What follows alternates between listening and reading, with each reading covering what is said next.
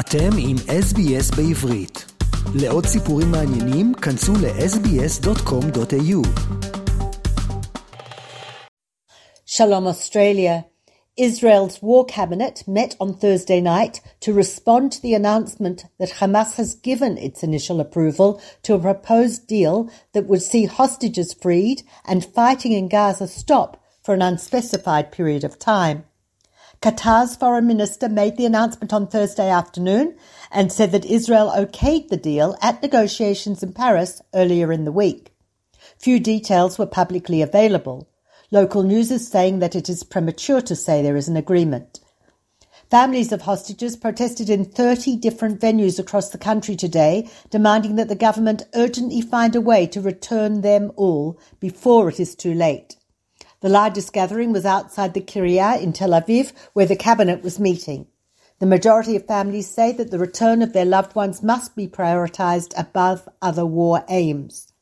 Prime Minister Netanyahu told the families that he will not entertain a deal that harms Israel's security, but it is unclear whether that is intended to put limits on the number of Palestinian prisoners he is prepared to exchange for hostages.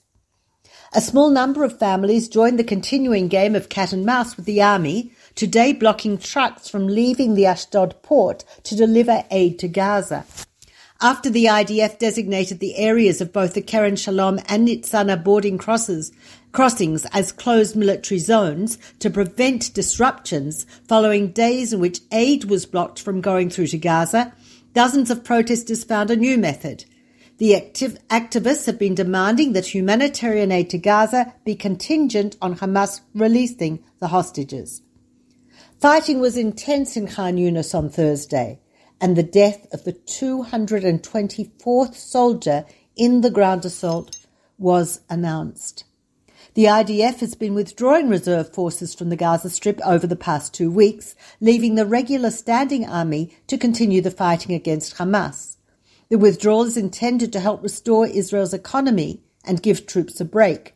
They are likely to be called up again, especially as fighting in Gaza is expected to last all year, and there are fears of an escalation in the north amid daily attacks by Hezbollah.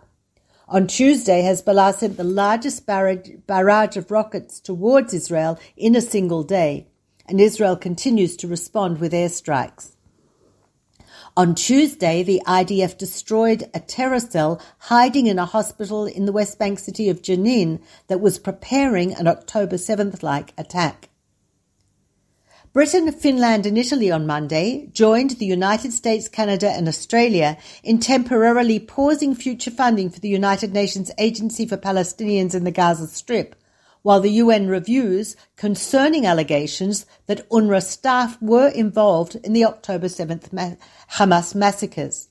Australian Foreign Minister Penny Wong wrote on Twitter that Australia would temporarily pause disbursement of recent funding. She wrote Australia is deeply concerned by allegations that UNRWA staff may have been involved in the abhorrent October 7th terror attacks. But she also noted the vital life-saving work by the agency. The decisions of the countries came after UNRWA said on Friday that it had sacked several employees accused by Israel of involvement in the massacre. The number was 12. Stephanie Dujarric, Stefan Dujarric, spokesman for the UN chief Antonio Guterres, said Guterres is horrified by accusations and an urgent and comprehensive independent review of UNRWA will be conducted. Norwegian Foreign Minister Espen Barth Eide said on Thursday that they will not only not freeze funding, but hope to find a way to convince countries that have done to resume their, resume their payments. Likud MK Nir Barkat revived his years, years-long plan to expel UNRWA from East Jerusalem. Barkat, who served as mayor of Jerusalem until 2018, has repeatedly accused UNRWA over the past few years of failing those under its purview and instead inciting terror activity. His bill has been proposed before and withdrawn. Now he believes it will have support.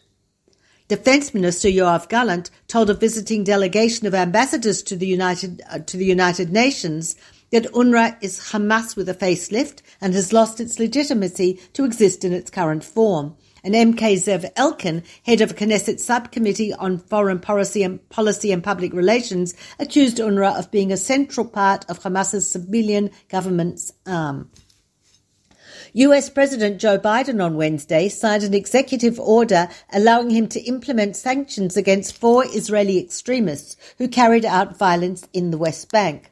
The sanctions will block designated individuals from access to the US financial system, blocking them from any type of property in the US and freezing any property they might already own. The sanctions will also include a ban on entry to the US.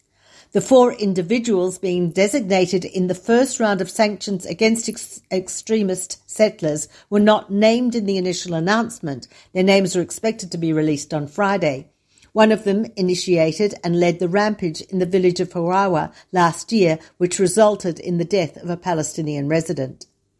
The US announcement said that high levels of extremist settler violence, forced displacement of people and villages, and property destruction have reached intolerable levels and constitute a serious threat to the peace, security and stability of the West Bank and Gaza, Israel and the broader Middle East region.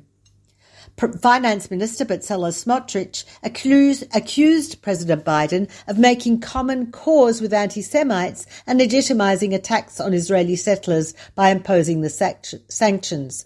Smotrich denied that settler violence is a problem, calling it a lie spread by Israel's enemies to slander settlers and pioneers and the settler movement and to harm them.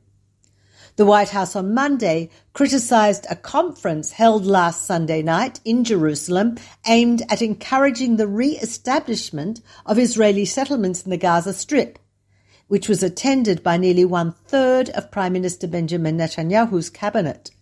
The Prime Minister himself has ruled out Israeli settlers returning to Gaza, but he has not offered a solution for Gazan rule at the end of hostilities.